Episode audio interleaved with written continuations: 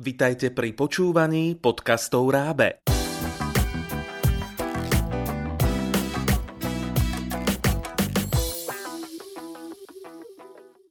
Pekný deň, milí poslucháči. Ste zvedaví, čo nové sa dnes dozviete o cudzích jazykoch? Magistra Elena Kováčiková vás dnes naučí, ako správne časovať v anglickom jazyku. Pozorne počúvajte. Dnes si povieme o tom, ako sa popasovať s časmi v anglickom jazyku.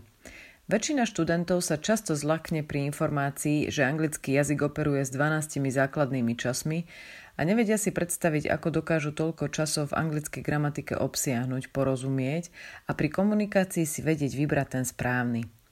Skúsme sa na to pozrieť, ako sa učiť časy postupne. Výhodou je, že princíp prítomného, minulého a budúceho času je rovnaký v slovenčine aj v angličtine. Angličtina má však trošku pestrejšiu paletu a tým pádom sa dá veta v nejakom čase vyjadriť alebo pochopiť presnejšie. Každý čas, či už prítomný, minulý alebo budúci, má rovnaké aspekty. Jednoduchý alebo priebehový. Princíp tvorby je rovnaký a tak sa dá jednoducho a logicky odvodiť postupne na jednotlivých úrovniach znalosti angličtiny.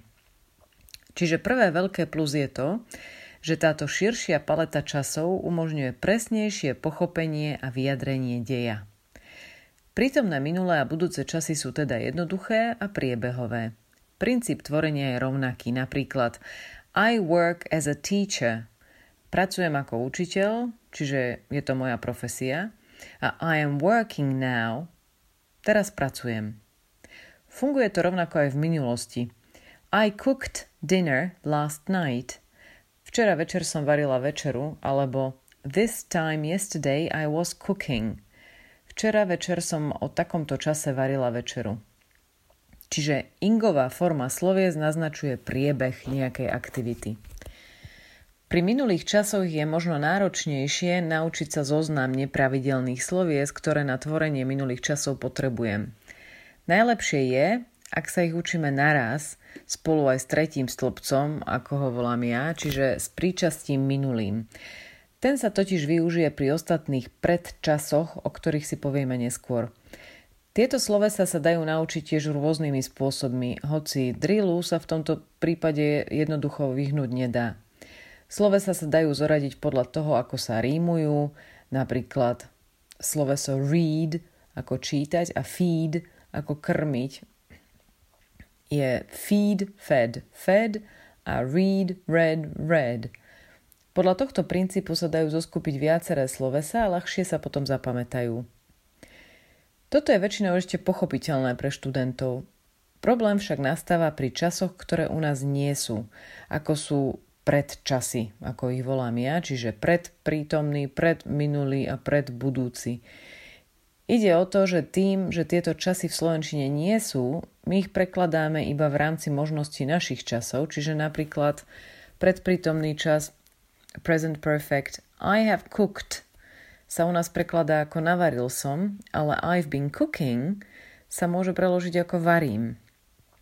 Preto je dôležité naučiť sa modelové vzorové vety a slovička, ktoré väčšinou naznačujú, o aký čas ide. Napríklad slovička yet, since, for, by naznačujú, že pôjde o predčas.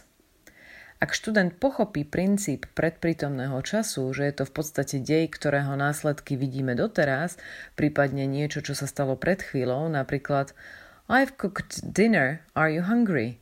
Uvarila som večeru, si hladný? Alebo I've been cooking since 4 p.m. Varím už od čtvrtej po obedia.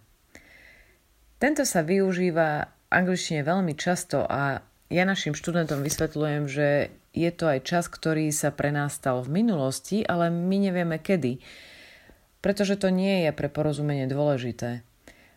V anglickej gramatike je to stále však čas prítomný, present perfect, pretože u nich sú všetky deje v minulosti už ukončené, čo je vo vete aj jasne naznačené pomôckami sú last year, five minutes ago, when I was born a tak ďalej. Podobne funguje aj predminulý čas, ktorý značne uľahčuje pochopenie sledu udalostí, ktoré sa už odohrali. Napríklad I had cooked dinner before you came. čiže navarila som ešte predtým, ako si prišiel. Tento čas veľmi uľahčuje porozumenie sledu udalostí, hlavne v príbehoch z minulosti. Niektoré časy sa odlišujú iba minimálne. Napríklad budúci čas v slovenčine vyjadrujeme pomocou budem, v angličtine je však viac spôsobov. Znovu, je dôležité porozumieť po použitiu, napríklad momentálne rozhodnutie do budúcna You know what? I'll cook dinner tonight. Alebo vyjadrenie plánu I'm going to cook tonight. Alebo At 6 p.m. I'll be cooking. Čo znamená, že o 5. večer, o, o 6. večer budem stať pri sporáku a variť večeru. By 9 p.m. I will have cooked dinner. Čiže predbudúci čas, ktorý naznačuje, že do 21.00 už bude večera hotová. Väčšina jazykových učebníc predstavuje, predstavuje časy postupne a v konkrétnych situáciách. Výbornou pomôckou sú aj tzv. časové osy, kde je grafické znázornenie vied v rámci dejových sledov, alebo aj obrázky, ktoré vizuálne ukážu konkrétnu situáciu. Napríklad žena pri sporáku varí a zvoní telefón. Pod obrázkom je veta When the phone rang, she was cooking. Z takejto situácie je zjavné použitie priebehového času v kombinácii s minulým jednoduchým. Dôležité je, aby sme sa naučili, ako sa čas tvorí, kedy sa používa a precvičovali si ho na konkrétnych prí- príkladoch, najlepšie takých, ktoré si dokážem zapamätať, pretože sú pre mňa pravdivé a platné. Ak už tento čas mám osvojený, Pridám ďalší a kombinujem ich spolu, porovnávam ich použitie a pomáham si napríklad aj prekladom modelových vied do slovenčiny, ak je to pre mňa nápomocné. Tie časy, ktoré som sa už naučila, si začnem všímať v textoch, prípade v knižkách alebo vo filmoch a tým sa mi zautomatizuje ich použitie. Snažím sa čo najviac tieto časy využívať, či už v hovorení alebo písaní, Prípadne sa s jazykom hrám a vezmem si nejaké sloveso a dávam ho do rôznych časov. Napríklad cook. I cook every day. Varím každý deň. I'm cooking now. Teraz varím. I have cooked dinner. Are you hungry? Navarila som večeru, si hladný? I've been cooking since 5 p.m. Varím od 5. hodiny po obede. I had cooked before you came. Navarila som predtým, ako si prišiel. When you came, I was cooking. Keď si prišiel, varila som. I'm going to cook spaghetti. Plánujem uvariť špagety. I'll be cooking at six. O šiestej budem v procese prípravy jedla a tak ďalej. Každopádne, pozeraním filmov a čítaním kníh zistíme, že nie všetky časy sú rovnako využívané, Avšak na kvalitné osvojenie jazyka je dobré, aby sme sa zoznámili so všetkými časmi, samozrejme postupne a stráviteľne, hlavne pre nás, a následne si vyberieme a používame také, ktoré potrebujeme. Stále platí, že gramatika slúži jazyku a nie naopak. Takže sa nestresujeme tým, či som použil správny čas, pokiaľ je moja výpoveď zrozumiteľná. Ďakujem vám za váš čas a želám veľa chutí k zdolávaniu anglických časov. Trápite sa s časovaním či gramatikou v cudzom jazyku? Nezúfajte, pomôžu vám pomôcky na štúdium cudzích jazykov od PONC www.pons.sk